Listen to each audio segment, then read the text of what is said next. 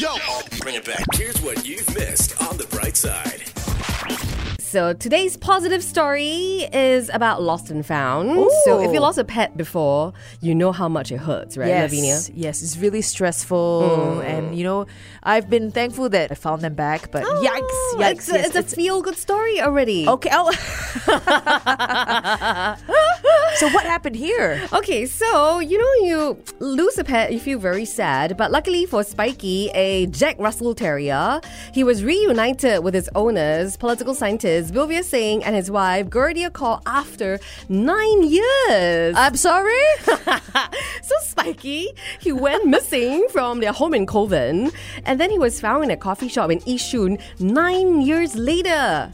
My goodness. Uh, did the dog still recognize the owners? Did the owner still recognize the dog? I mean, what's going on? Yes, so some kind people took them in, and you can say the prodigal son returns home. I hope it's a positive way to start your day on the bright side. So, Lavinia, why do so many strange stories come from Florida? I don't know. I don't know. Is it because it's at the tip of, you know, the United States? They get too much sun. I have no idea, but you're right on that. Okay, so let me tell you about this wild story, okay? A 38 year old man, he allegedly stole a car because he couldn't find his own car. What? So he said he stole somebody else's car in good faith effort to locate his own.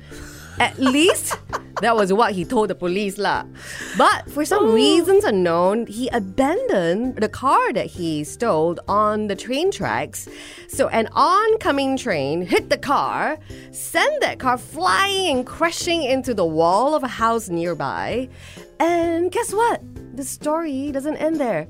So within the seconds of this wild train wreck, the robber then went on a rampage to a nearby fruit stand, vandalized a business stall, and then tried to steal a forklift. However, he was not successful. He was caught only because he flagged down this police car to tell them he was looking for his lost car. That's just so bizarre on too many levels. I- I'm just really like, what is up with this guy? I know, you can say um he lost his train of thoughts and he Ah! was completely derailed. Fun facts about tea. The very first tea shop opened in Marina Square in Oh. 1992. And here's another fun fact. It was opened by my mother. No, are you are you kidding? I'm not kidding. Really? Yeah, I was a waitress there when I was 14 years old, so I know every recipe of bubble tea. If you ask me to make you a glass of bubble tea with any drink, you give me the name, I can do it for you. Can you make the bub the bubbles itself, the boba? I can. You're joking. And I do it in a cocktail shaker.